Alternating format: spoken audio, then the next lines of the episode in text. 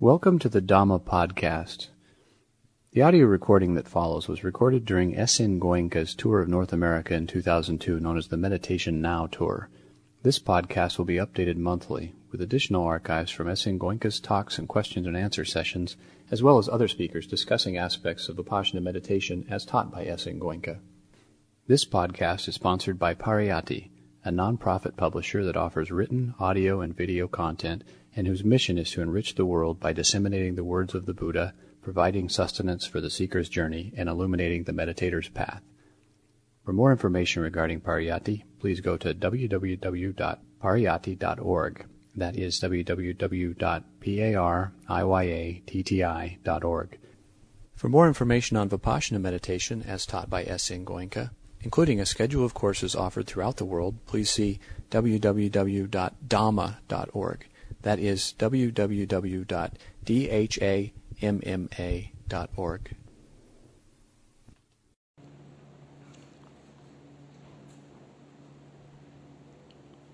Most venerable Bhikkhu Sangha, venerable nuns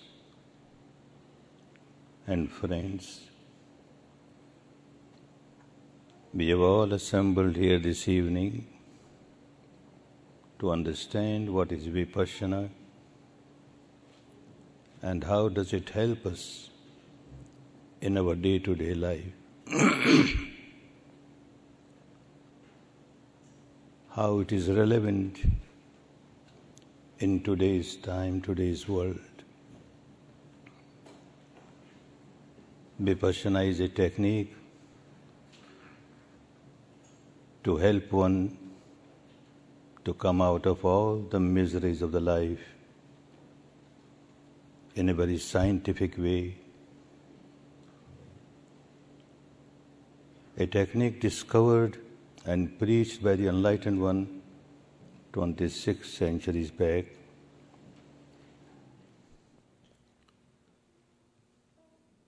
The technique wants us to understand the reality the reality as it is, the reality pertaining to oneself, by oneself, within oneself, at the experiential level. Mere intellectual understanding will not liberate us from misery. It is good to understand at the intellectual level or to accept at the emotional and devotional level. But that will not liberate, that will give us a guidance, that will give us inspiration. Vipassana is to experience the truth. There are two types of truth. One is called apparent truth. It appears to be so. It seems to be so one to start observing the truth, the apparent truth, as it is. As it is, as it manifests itself at this moment, and then from moment to moment, moment to moment. As you keep on working with the reality, where no imagination is allowed, no verbalization is allowed, no visualization is allowed, no speculation is allowed, no suggestions, auto suggestion or outer suggestion, no imposition of this philosophical belief or that philosophical belief, nothing. Yatha bhuta, that means as it is, as it is, as it has manifested itself from moment to moment, from moment to moment. The reality pertaining to this physical structure, the reality pertaining to the mental structure, and the combination of the two. Many saints and seers and sages of the past has advised us, know thyself. Good advice know thyself. But how? Not merely at the intellectual level, not merely accepting at the emotional or devotional level, at the actual level. What is this physical structure? Do one keeps on saying I, I, mine, mine? So much of identification with this physical structure, and so also so much of attachment to this physical structure. Similarly, this mental structure I, mine, I, mine. So much of identification, and at the same time, so much of attachment. One has to realize the truth. What is this? Not by reading books or scriptures, not by listening to these discourses, but at one's own experience level. this is what he did and became enlightened. As you keep on observing the truth as it is, as it is, as it is, nothing but truth, the law of nature is such that you start experiencing subtler, subtler, subtler, subtlest truths pertaining to the matter. Subtlest truths pertaining to the mind and mental contents and the combination of the two. The whole process makes you experience the truth, truth, truth. And as you proceed on the path, experiencing the truth from moment to moment, moment to moment, you come to the ultimate truth, which is beyond mind and matter. Even in the field of mind and matter, this subtlest truth has to be experienced, not merely apparent truth. One starts with the apparent truth, all right, but it takes us to the subtlest truth so that there is no more illusion or delusion or hallucination. The reality at the experiential level. How does it work? And how does it help us to come out of our misery? Let us understand. Misery is there in the life. We can't deny it. Birth is a misery. Coming in contact with some illness is a misery. Getting old is a misery. Death is a misery getting associated with something undesirable is a misery. Getting disassociated with something desirable is again a misery. We expect something, we crave for it, and we don't gain it, we don't get it, is a misery. All these miseries are so apparent anyone, everyone can realize in the life. But this enlightened person didn't stop there. He went deeper, deeper, deeper. With a concentrated mind, one pointed concentration with the object of reality. And then the law of nature is such that all this solidity, the apparent solidity of the physical structure,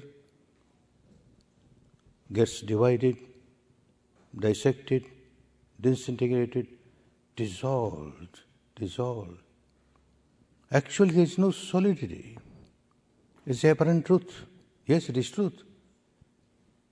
But the subtlest truth about the matter is as he discovered, and any Vipassana meditator will discover, the entire material structure is nothing tiniest particle, which we call atom today, he gave a name Kalapa, tiniest particle. And he found even this tiniest particle is not stable, is not solid. There's a constant change taking place. Vibration, vibration, vibration, rising, passing, rising, passing with great rapidity. And so also the mind and mental contents. At times one feels very intense, like emotion has arisen. One keeps on observing, observing as per the technique, observing, observing. It gets divided, dissected, disintegrated, dissolved. Again vibration, vibration, nothing but vibration. 26 centuries back, I call him a super scientist of spirituality. Without any modern apparatus, modern instruments, with his own insight, with his own experience, he came to the truth that the entire mind matter phenomena is nothing but vibration, vibration. The entire universe is nothing but vibration, vibration. And this truth can be experienced by a good vipassana meditator. Of course, it may take some time, but one can experience it. Mere vibration. The entire universe is combustion and vibration. Pakampito, pajjalito, vibration, vibration. What one gains by that? It is not just to quench the curiosity about oneself. What is the physical structure? What is the mental structure? Not for that. It helps to realize the law of nature, how one becomes miserable, and how one can come out of misery. That reality becomes clearer and clearer at the experiential level. When he realized this, he discovered that every vibration in this physical structure, because one does not know the conscious mind, the surface level of the mind, always remains engaged with the outside object, outside object, but when you go deep inside and reach that stage, you will find that you are reacting to these vibrations, these sensations on the body. In India at that time, when we go through the different scriptures of different Indian religions, we find there was already there was already this preaching, don't get engulfed in these sensual objects outside. Don't react. You come in contact with a shape, a form, a color, a light, come in contact with the eye sense door, a sound at the ear sense door, a smell at the nose sense door, a taste at the tongue sense door, something tangible at the body sense door, and a thought or a emotion at the mind sense door. These six sense doors and their respective sensual objects. The entire sensorium is mere vibration, vibration. And a good meditator reaches the stage where one starts experiencing it, what happens? One takes the attention at the ear sense door, vibration, vibration. A sound comes in contact with the ear sense door. Again, vibration, vibration.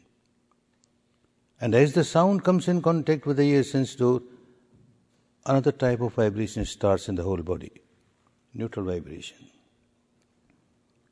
Now, how the mind works, what happens? As soon as a sound has come in contact with the ear, or a shape has come in contact with the eye, or a smell with the nose, a taste with the tongue, something tangible, with the body or some thought or emotion with the mind, what happens?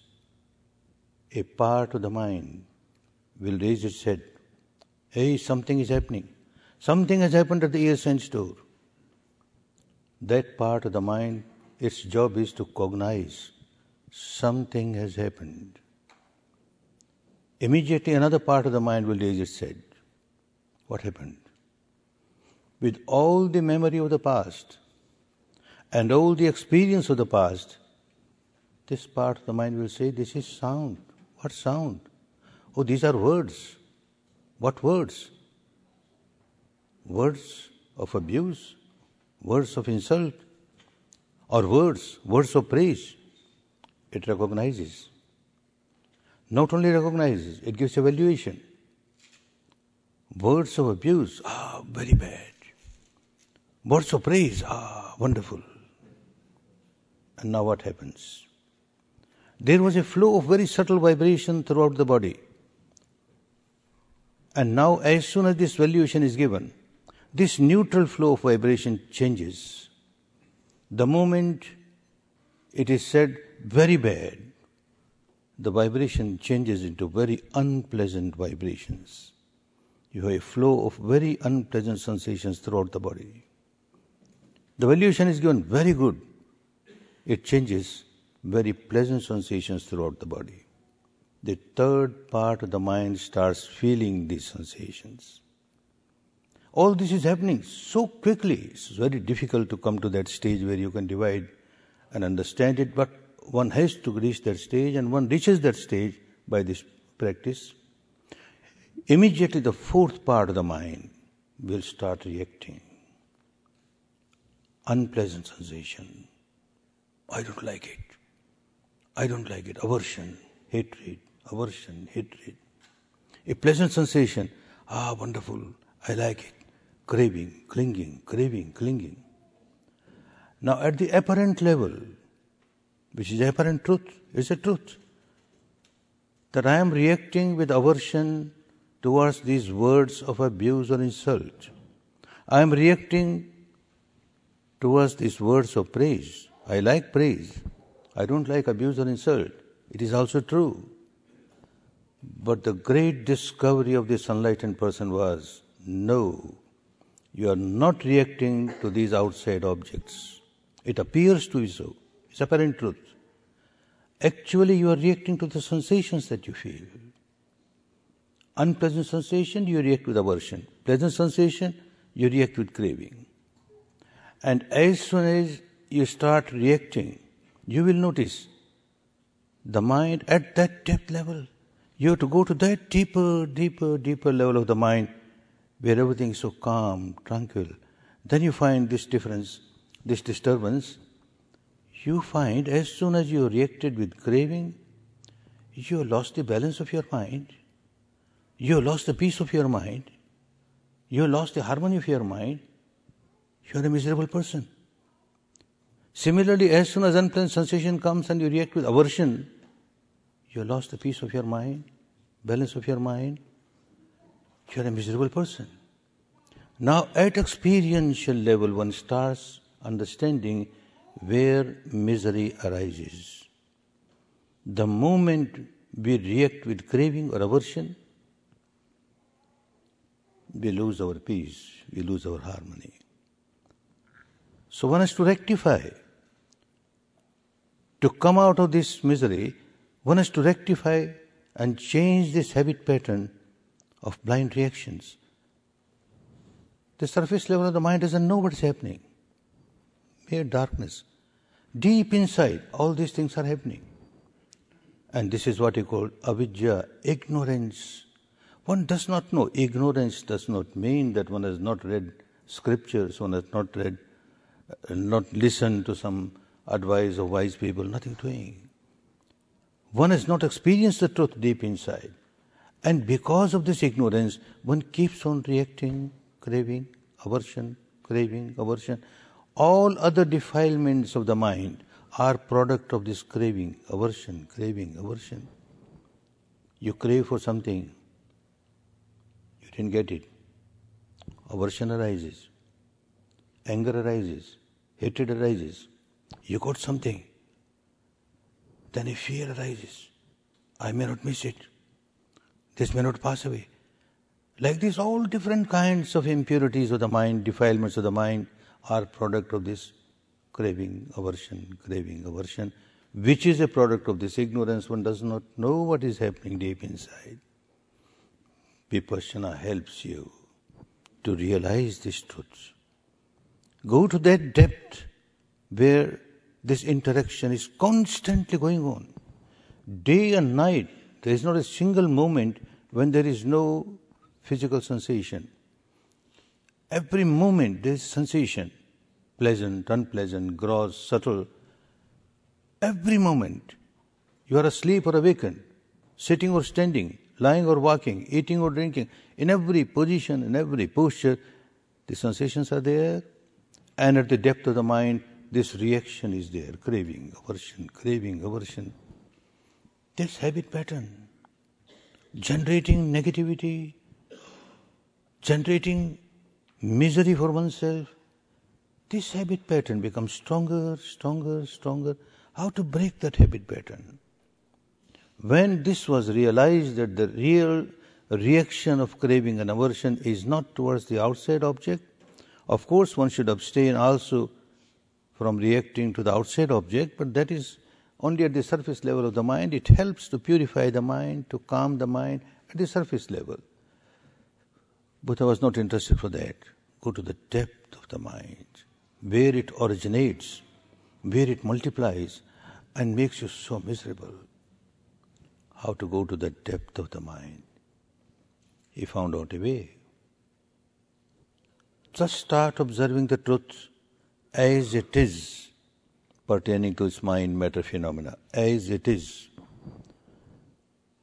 And this is called vipassana whenever you make up your mind to give 10 days of your life to experience this truth within yourself, a truth which will help you to come out of your misery, a truth which will help you to break this habit pattern of generating nothing but misery, misery, misery. For that, you have to reach that depth. So, whenever you decide you come for a 10 day course, you are asked to sit down, sit comfortably in any posture that keeps you comfortable for longer periods at a stretch is a good posture for you. Not necessarily a lotus posture or half lotus posture. If someone can sit conveniently, go ahead, nothing wrong. Otherwise, any posture that keeps you comfortable at a stretch for a longer time, good posture. Keep your back and neck straight. This, this makes your mind more attentive. Keep your eyes closed. You have nothing to see. You have to feel things inside, feel the truth inside. Eyes have got no function. If you keep the eyes open, there will be distraction. The mind will keep running to the outside object. Keep the eyes closed, gently closed. Keep the mouth gently closed because you are breathing through the nostrils, not through the mouth. And then see what is happening now. There is no physical action, there is no vocal action. What reality is manifesting itself? The breath. The breath is the first reality that anyone can experience sitting calmly. The breath coming in, the breath going out. This is the truth. No imagination is involved. And you start observing, observing this truth. That means start feeling this truth as it comes in, as it goes out keeping your attention at the entrance of the nostril. He was very clear to make a very deep operation of the mind, to come to the stage where you can divide, dissect, disintegrate, dissolve the entire structure, mind must be very sharp. And the mind becomes sharp if the concentration is one pointed, ekaggachitta, one pointed. So at the entrance, one pointed, above the upper lip, at the middle part of the upper lip, and you are aware the breath coming in, the breath going out, breath coming in, breath going out. Do nothing. It is not a breathing exercise. Not at all. Don't try to control the breath. As it is. The whole path is to observe the reality as it is, as it manifests itself from moment to moment. If the breath is deep, it is deep. If it is shallow, it is shallow. If it passes through left nostril, left nostril, right nostril, right nostril, just observe. Do nothing. So easy.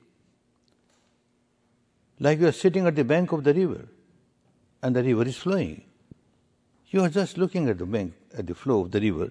You do nothing for the flow of the river. It is natural. You are just sitting and observing. So easy and yet so difficult. Whenever you come for a course of 10 days, the first day, very difficult. You are asked to observe the breath. Hardly you observe a couple of breaths and the mind is gone somewhere. And then you realize, hey, what I was doing? I was supposed to observe my breath. What happened? And you bring it back. Again, hardly a few seconds, again it's gone somewhere. Oh, this monkey mind. It doesn't remain stable. One keeps on working. We have noticed the first day, not all, but quite a few new students, they get frustrated. They get irritated. Generate negativity towards one's own mind. What sort of mind I am carrying? Such a simple job, just to observe, do nothing, and yet it's not doing properly. Then the guide will say, No, don't generate aversion or anger and negativity, even towards yourself or towards anybody. This is so dangerous, so harmful for you. And you have come here to come out of your misery. Don't generate anger. Just accept the fact.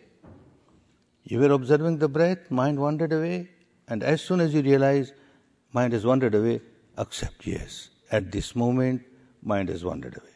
This is the reality of this moment, mind has wandered away. All right, the breath is still there.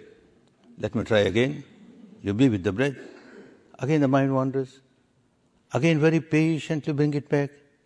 Like this the whole day, patiently, persistently, patiently, persistently. No other object, only this object and this area, the breath from this area. Second day, third day, you find the mind starts calming down. Not totally calm down, but much better than what it started. Mind is calming down, and the breath becomes subtler and subtler finer and finer, and shorter and shorter. So fine, like a thin thread, as it comes out, it makes a U turn, goes in, comes out, goes in. You are just aware. And because you started with a, with a normal breath, slightly gross breath, and you come to that subtle, mind also becomes subtler and subtler. Mind becomes sharper and sharper, and more and more sensitive and that helps you to feel subtler realities pertaining to yourself, pertaining to this mind matter phenomena. When the Buddha asked you to observe the breath, this was also mind matter phenomena. At the apparent level, it looks the breathing is the function of the lung, is a physical function, the breath coming in, going out. Yes, it is true. At the apparent level, yes, true. But at the actual level, the breath is strongly related to mind and very strongly related to the mental impurities. As one keeps on observing the breath, observing the breath, mind wanders in the past or in the future, some memories or some expectation or some fear, and some impurity arises.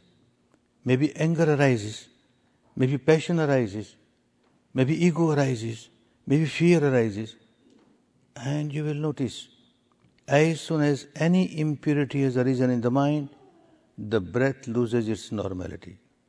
It is no more normal. It becomes slightly hard, slightly fast. And when that particular impurity has gone away, again it becomes normal. Oh, it is so clear. The breath is not merely related to body, it is related to mind also.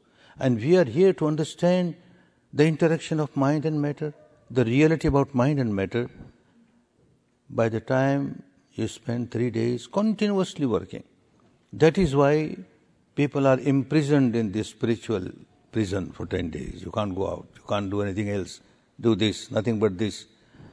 And observing, observing, observing, you start experiencing subtler realities. What subtler realities? There is a constant biochemical reaction taking place in the entire physical structure. Constant electromagnetic reaction taking place throughout the physical structure, manifesting itself as this sensation or that sensation. You start feeling different sensations in this area. Sensations are always there. The mind is very gross, so it can't feel. Now the mind is becoming subtler and subtler, more and more sensitive.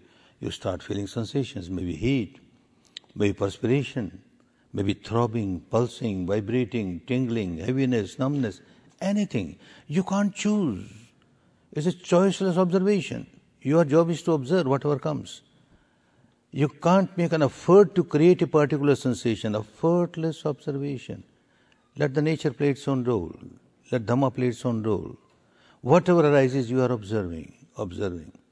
From fourth day onwards, you start feeling these sensations throughout the body, from the top of the head to the tips of the toes. Throughout the body, sensations, sensations. In normal life, we feel sensations which are very gross, very unpleasant, like pressure, tension, pain, heaviness, heat, perspiration, very easy.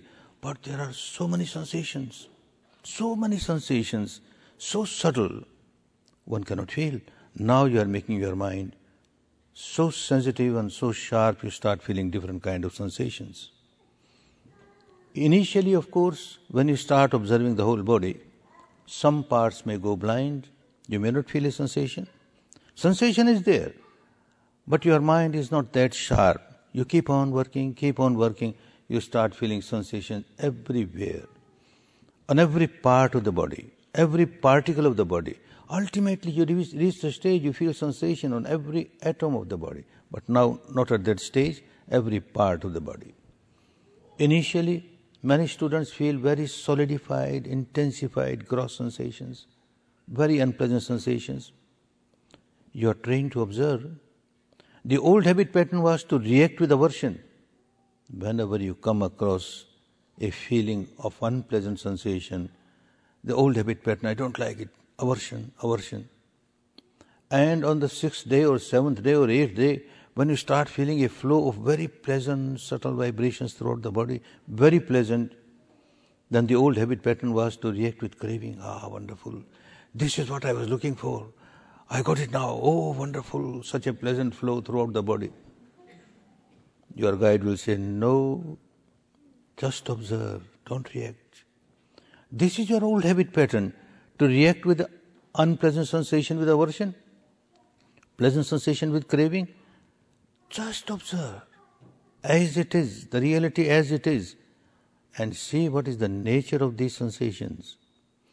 A very gross, unpleasant sensation, it arises, seems to stay for some time, but ultimately passes away arises, stays for some time, sooner or later passes away.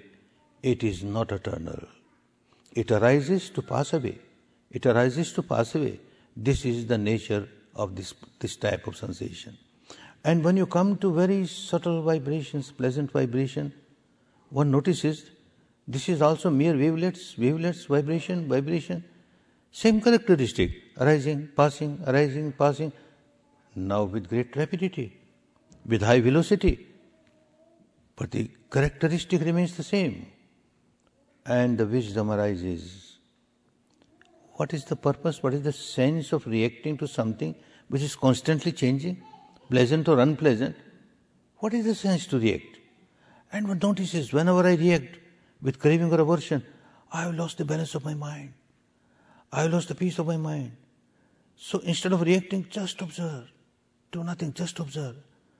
See how long it lasts. It arises, passes, arises, passes. With the truth, no imagination allowed. You are experiencing the truth as it is, as it is from moment to moment, from moment to moment. And the habit pattern starts changing. Habit pattern starts changing. This was a great discovery of this enlightened person that you are reacting to the feeling of sensations on your body. And unless we reach that stage where we can feel all the sensations on the body, we can't change this habit pattern. The misery starts whenever we start reacting there, and the misery gets eradicated when we stop reacting. So, this is training. First 10 days, first course, you train yourself not to react, not to react, just observe, just observe. Many other realities, many other law of nature becomes clearer and clearer because you are working with the truth, truth of the nature.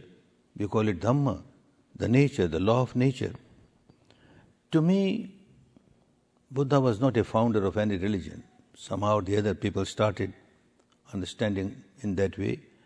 He was a super scientist, super scientist of the spiritual field, the interaction of mind and matter, how misery arises, and how it multiplies, multiplies, and overpowers you. And then you perform such unwholesome vocal actions, physical actions, which harm you and harm others. And you have to come out of that. How to come out of that?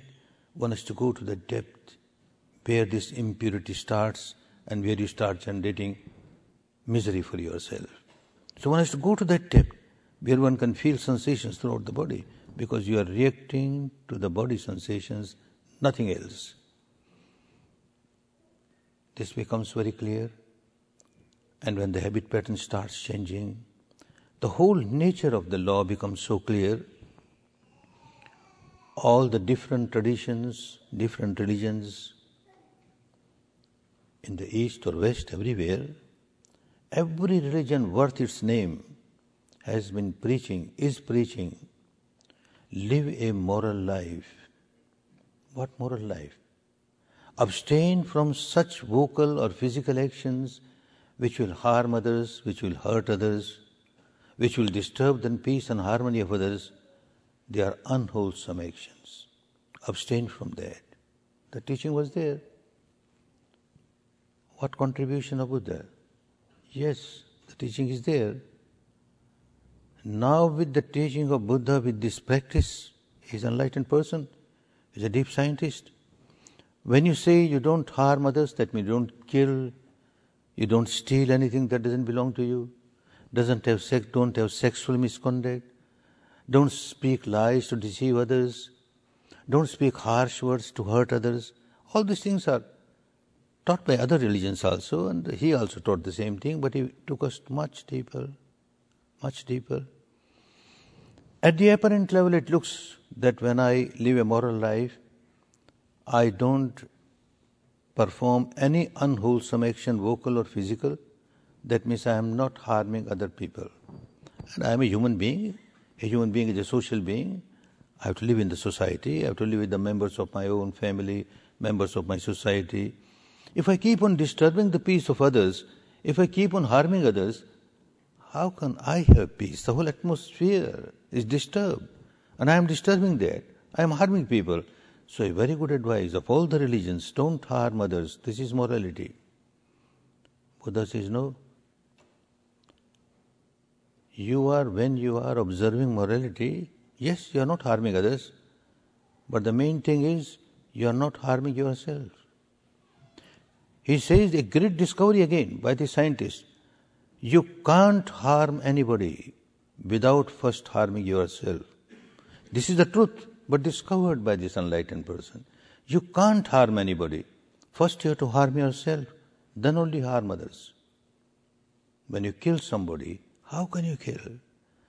You can't kill without generating enormous anger, hatred, ill will, animosity. Then only you kill. And if you are a good meditator, observing the truth within yourself, you notice the moment I generate anger or hatred, what sort of sensation I am feeling? Burning sensation throughout the body. The palpitation increases. The tension gets built up. Misery, misery. Before killing somebody, without before hurting anybody else, I started harming myself. And this is what he realized. Pubbe hanati attanang pacha hanati supare.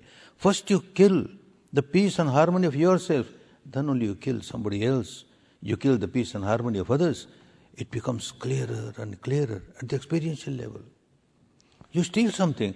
How can you steal without generating greed? And when you generate greed, a good meditator who has gone to the depth of the mind, you have lost the balance of your mind. You lost the peace of your mind. You are a miserable person. Sexual misconduct, you generate lust, passion, lost the balance of the mind, peace of the mind. You deceive somebody by speaking lies, or you hurt somebody by harsh words, some impurity or the other. You can't perform any unwholesome action without generating some impurity or the other within yourself. You are harming yourself. Before harming others, you are harming yourself. This reality, when one starts realizing by this practice, nobody wants to harm oneself. Everyone wants to live a peaceful life, harmonious life, good for oneself, good for others. The habit pattern starts changing. Start changing. Like out of ignorance, I touch burning fire. My hand gets burned. I may do this mistake twice, thrice. I learn this is fire. It burns. Oh no, I should not touch fire. In the same way with the practice of vipassana, more and more one realizes whenever I generate any negativity in the mind, I am the first victim of that negativity. Look, burning, tension, so much of discomfort so much of misery. Nobody wants to generate misery for oneself, and yet out of ignorance, because one keeps on working at the surface level of the mind, never has been to the depth of the mind to understand the reality, the totality of the reality. If you are understanding only a partial reality, distorted, this does not give you the real picture. But when you feel the entire totality of the mind matter structure, then it becomes so clear. Every time I generate any negativity in the mind, I am the first victim, I become miserable, the habit pattern starts changing. The law of nature becomes clearer and clearer. The law of the nature is, or you can say, the law of the God Almighty is, whatever you say. You keep your mind pure, free from impurities. If you break this law, you are punished. Punished here and now. You have broken the law of nature. You live in a in a country, the government, the law of the government, law of the state, you have to abide. You have to abide. Live according to the law of the country. You break the law, you are punished. But this punishment might take long time. From this court to that court, you keep on appealing, appealing. And later on, maybe you are not punished. But law of nature, no time. Instantly, as you break the law, you are punished. And as you start living in line with the law of nature, you are rewarded. You will notice this law of nature at experiential level. Look, the nature wants that I must keep my mind pure, free from defilements. And out of ignorance, I started defiling. I started generating some impurity, and look, I have become miserable. The nature has started punishing me. When the defilement has gone away, mind is pure, calm, tranquil, one feels so much of peace, so much of harmony. Nature has started rewarding. This nature, law of nature, and this great scientist discovered that. He always speaks in the language of a scientist when he says, Buddha or no Buddha, the law of nature is there. Dhamma niyamta is there. If you have this or this together, this result is bound to come. If you don't want this result, then this and this should not be there. If you have ignorance and because of ignorance you keep on generating some defilement or the other, you are bound to suffer. Nobody can help you. But if you don't want suffering, then come out of this ignorance, understand what is happening at the experiential level, see what is happening, and don't react. You are coming out of your misery. So simple. The law is law. Buddha or no Buddha, this law is there, eternal. Like Newton or no Newton, the law of gravity is there. He discovered it. We make use, make use of it. Buddha discovered this law. If you generate negativity in the mind, you are the victim of the negativity, you become miserable. come out of that habit. You're out of your misery. And there is a way, he found out a way how to come out of it. How to come out of it. Go to the depth where it originates and starts multiplying, multiplying, multiplying. To that extent, it overpowers you. Then you perform unwholesome vocal action, unwholesome physical action. You started harming yourself, but you start harming others also. Whenever you generate any negativity in the mind, you are miserable, but you never keep that misery limited to yourself. You keep on throwing on others, throwing on others. When I generate anger, the whole atmosphere around me becomes permeated with the vibration of anger, negativity, misery, misery, tension. Anyone who comes in contact with me at that time becomes miserable. So I am generating misery for myself and misery for others. On the other hand, by this technique, if I can make my mind pure, pure, pure, at the deepest level, to make it pure at the surface level, there are many techniques, and it is good. At least you purify the mind at the surface level, that much misery is relieved. But deep inside, the process is going on. So if you purify at the deepest level, you find you are generating peace and harmony. Nothing but peace, harmony. The whole atmosphere around you gets permeated with the vibration of peace, harmony, peace, harmony. Anybody comes in contact with you at that time feels peace and harmony. So the teaching, teaching of Vipassana, teaching of this enlightened person is a way of life. No religion, no rites or rituals or ceremonies and philosophical beliefs are involved. No blind faith is involved. It's the truth which you experience yourself. You realize how I am harming myself, I am harming others, and how by observing, observing, I can change the habit pattern, start feeling happy myself, and I start sharing happiness with others. A way of life, a good way of life, happy, harmonious, wholesome way of life, an art of living. How to live peacefully and harmoniously within, and how to generate nothing but peace and harmony for the atmosphere outside, so that others can also live in peace and harmony. One has to practice it. Merely understanding it or accepting it at the intellectual level or emotional level or devotional level will give guidance, will give inspiration, that's all. But you can't come out of misery. For that, you have to make a surgical operation of your mind to go to the depth where it starts, starts reacting, where it starts generating craving, aversion, craving, aversion, and change the habit pattern there. He said there is a big tree, say a very poisonous tree. You cut it off. You don't like it, poisonous tree. You cut it off. So what? Roots are still there. Another will sprout. More will sprout. You are not liberated. You keep on purifying your mind. There are many methods, many techniques prevailing at the time of Buddha, before Buddha, and after Buddha also. There are many techniques which will calm down the mind, pacify the mind, and purify the mind at the surface level, slightly deep level. It won't take you to the deepest level, the root level. And unless you purify the mind at the root level, again impurities will keep on arising. Volcanic eruption time and again will make you disturbed again and again. Again and again you are miserable. So he wants you to go directly.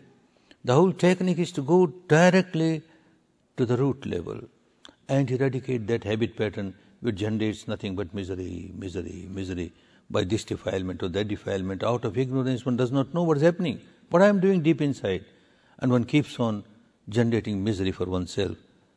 A wonderful scientist of peace, a wonderful scientist of liberation, happiness, himself became liberated by that and kept on teaching out of compassion, love. When the mind becomes ultra pure, then by nature, a pure mind is full of love. Pure love.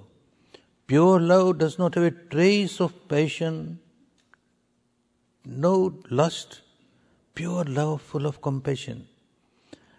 It is just one way traffic. You don't expect anything in return. In pure love, you don't expect anything in return. Just give one way traffic. Keep giving, keep giving. Such love automatically arises. And the mind gets suffused with this compassion, goodwill. All these good qualities automatically come. and life becomes so peaceful, so harmonious. Everyone can practice. The technique, the teaching, teaching of the enlightened person is not limited to a particular community, a particular sect. It is universal, non sectarian. Anybody can preach. Law of nature, applicable to anybody. So, the law of nature, if you live a life according to the law of nature, anybody and everybody will become liberated from misery. So, people from different religions, different traditions are coming to Vipassana. When it generated for about five or six centuries, it kept on helping India. Different communities, they accepted it. And there was so much of peace and harmony in the society. Later on, somehow or the other, it got lost from that country. Went to other countries also, and there also somehow or the other, it got lost. The technique got lost. The words were still there in five countries. One country, neighboring country, Myanmar, which was called Burma, maintained it, maintained it in its pristine purity as they received it. Very few people, from generation to generation, generation to generation, from teacher to pupil, from teacher to pupil, they kept it in its pristine purity. And that is why, after so many centuries, we get it back in pure form. And now we find the same result. People from different countries, from different organizations, from different traditions, from different religions, they participate and they get the same result. There is no religion today in the world, no religion whose followers are not attending 10 day Vipassana courses. And not only followers, they are leaders. Leaders of different religions are attending because they find it is good for all, for everybody. It's not limited to a particular sect. Large number of Christian priests have participated. More than 2,000 Christian priests and nuns have participated, and they keep on participating. Muslims have participated. Hindu sannyasis have participated. Jain munis, all those. When they come, they find, oh, it is the same in our religion also. I remember the first group of Christian missionary who came, one very elderly Mother Superior, very elderly. At the end of the course, he says, Goenka, you are teaching Christianity in the name of Buddha. I am teaching the law of nature. Every enlightened person, every saintly person had taught the same thing. Keep your mind pure, pure hearted. Remain pure hearted, full of love, full of compassion. But mere sermons won't help. Mere acceptance at the intellectual or emotional level also won't help. One has to practice it, one has to experience it, one has to work on it at the actual level, and then the result comes. Muslims come and they say, This is what we find in our Quran also. You observe the breath, you observe your body, and you will observe the God Almighty. How to observe the breath? We couldn't understand. The breath does not have any shape or form or color. How to observe it? And the body, every day I take bath and I observe my whole body. I have not seen God. What is this? And when they come to the course, oh, this is what, this is what my meant, was meant by these two ayats. Everyone who comes, they feel it is ours, it is ours. Truth is ours for everybody. Of course, there is difference. When you come to the outer shell of every religion, every religion, the inner essence is the same. Live a moral life with a disciplined mind, pure mind, full of love, compassion, goodwill, tolerance. This is the teaching of every every religion. This is the essence, quintessence. But the outer shell is always different. Rites, rituals, ceremonies, beliefs, dogmas are always different. Let people be happy with the outer shell also. But when, it, when they give so much importance only to the outer shell and forget the inner essence, then all this trouble starts.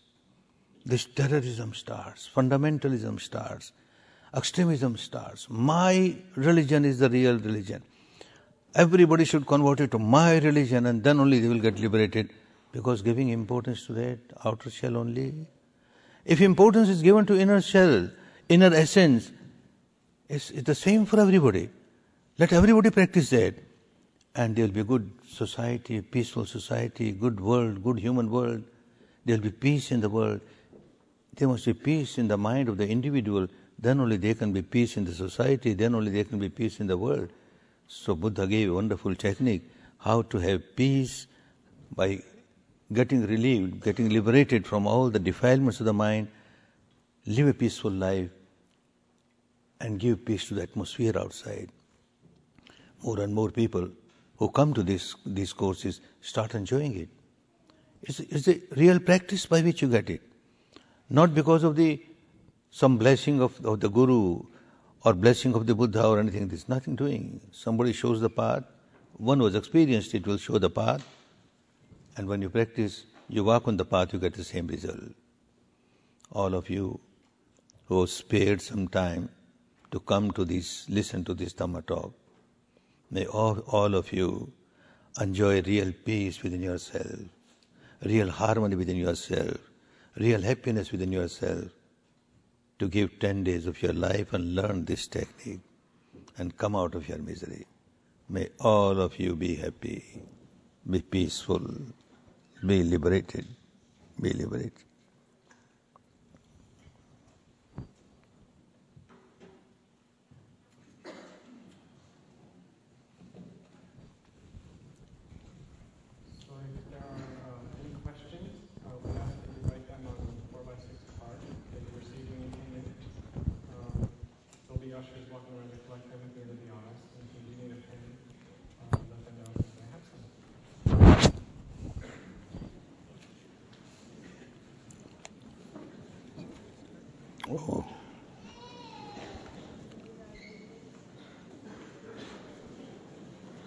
How could this technique prevent terrorism in the Middle East? Middle East or Far East or Near East, everywhere. Wherever there is terrorism, people do not understand what they are doing. They are harming themselves and harming others.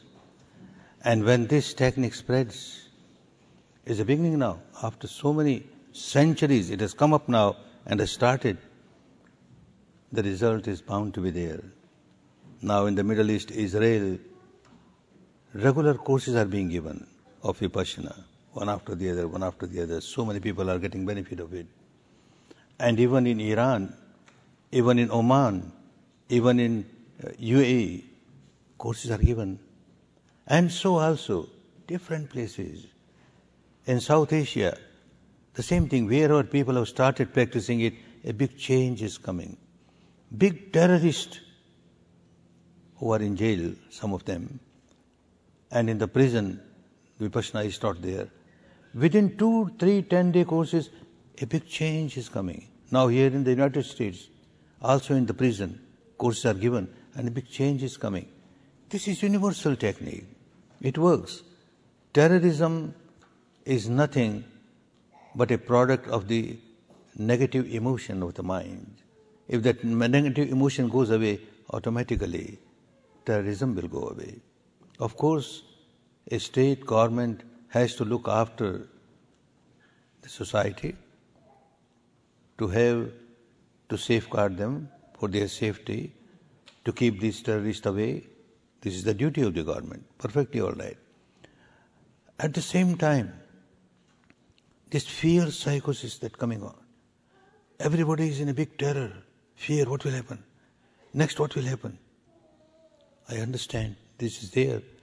This is more dangerous because this is what the terrorists want.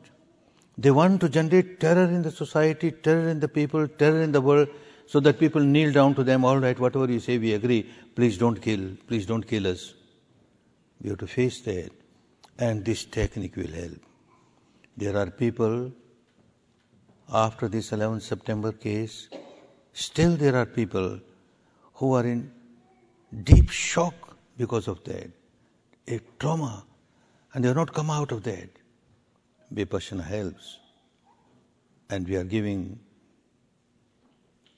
a challenge to them. Come, try this and come out of come out of your fear. Even those who are not harmed by that attack, still the fear is there. What will happen? What will happen? And all the time one, one loses the peace of the mind, sleep of the, of the night, what is happening? This technique will help. This technique will help. Make use of it. for your good and for the good of so many others. Do you think Vipassana is suitable for American culture? Every culture. This culture or that culture makes no difference. Human being is human being. Human mind is human mind. You keep on generating impurity in your mind, you keep on generating misery for yourself, and the technique helps you to change that habit pattern. Come out of the habit of generating impurity and misery and start living a peaceful life. That is why large number of people of this country, even before I started coming here from 1979, they started coming to India, a large number of them. And they started pressing me to come here and start teaching. And from that time I had been coming here, now there are centers. So many people are accepting it because the whole technique is so scientific, so rational, so pragmatic, no blind faith involved, and result oriented. It gives result here and now it is suitable for the American culture as it is suitable to every culture. How can I succeed if I detach myself from my feelings? You will succeed. Now you feel that you are successful because of your attachment. But when you become detached, you find your capacity to work has increased. You get better results, good results. I remember my own case as a businessman before Vipassana, I had so much of ego, attachment, and I must earn that, that much. I must be one inch taller than everybody else. My turnover must be always more than anybody else. That madness was there. That relentless rat, rat race of money, money, money, full of tension, full of misery. And when I got Vipassana, a big change came in my life. And I found I am not running away from my, my responsibility. I carried on, carried on my business. My turnover increased, my profit increased, but there was peace of mind. The whole attitude changed, and it was a very ideal life. So I say, everyone who is seeking some worldly gain, have a peace of mind, and then you will find that your capacity to work increases. If the mind is in turmoil, disturbed, how can you make good decisions? Right decisions, but the mind is calm, tranquil, pure. A problem has come, you make quick decision, right decision. That is why leaders of business, these chief executive officers, they are coming to the courses. A special course was given to them. This uh, conference of spirituality in business was there. They are coming. Large number of business people are coming, and so also large number of government executives are coming many states in India are giving 14 days leave to their high officials, 14 days leave with pay. Go to Vipassana, take a course, come back. They are changed, their capacity to, to work increases, they give better results, better administration. So don't feel that by Vipassana you will run away from your responsibility. If there is no I, who and what is striving for purity and liberation? this is what you have to understand. When you go deep inside and you will understand that an imaginary I, just created, and that is playing all these games, these four parts of the mind. One of them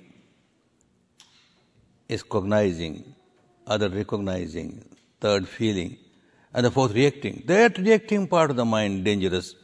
It always wants to things happen according to one's own wishes. And the, as you keep on understanding that, understanding that, you will understand that this is an imaginary I, and because of that, the craving increases, the aversion increases, the hatred increases, and there is more misery. And by nature, the changes come. You won't have to crave for, crave for that change. You don't have to crave for the purity. You don't have to crave for the nibbana. I must get nibbana. If you start craving for Nibbana, you are running in the opposite direction of Nibbana. So just accept the reality as it is, nature will start helping you. Good. How can a meditation center benefit a community?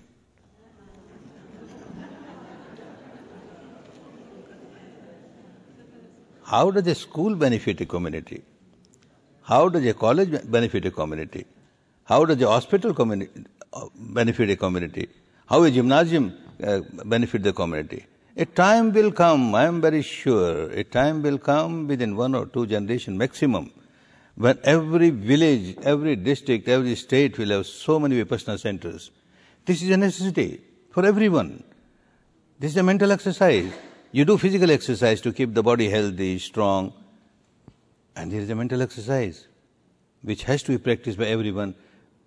The mind should be healthy, which is much more important than keeping the body healthy. If the mind is unhealthy, the body cannot remain healthy. So it is a must have meditation center more and more, have more and more practice of vipassana to come out of misery. Is vipassana compatible with prayer? What we pray again, we want this, I want this, I want this. Whatever good automatically will come. Good or bad is the product of your own karma, your own deeds. Good deeds, you get good result. Bad deeds, bad result. As the seed is, so the fruit will be. So be careful about sowing your own seed. Sow the sweet seed, you will get sweet fruits. You are sowing bitter, bitter seed, bitter fruits will come. So be more aware of the law of nature and work accordingly. Are you afraid of your Vipassana organization becoming a cult? if it is Vipassana, it can't become a cult. Totally impossible. When, it, when Vipassana is lost, then of course it, it may become a cult, can't help it. So I want every student of Vipassana, I want every teacher of Vipassana who are trained, see that maintain the purity of the technique. Don't try to please people. As a businessman, yes, you have to please your customers. Customer is right, whatever he wants, give him. Whatever he wants, to give him. Then you change, add little bit of this, little bit of that. Oh, ten days, too much. So all right, I will teach you within three days. I will teach you within one day. Come, come, come. Because you want money. You want to make profit out of it. If the purity is maintained, nothing to worry. It won't become a cult.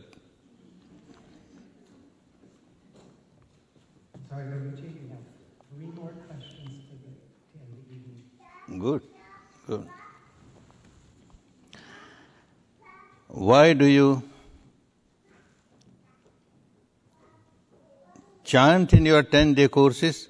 How is this compatible with the meditation technique you teach? It is the duty of the teacher. Chanting, when it becomes a rite or a ritual, then dangerous. But there is also in Vipassana a technique to chant every word that you chant must come with the vibration at the heart level or throat level. Vibration of purity.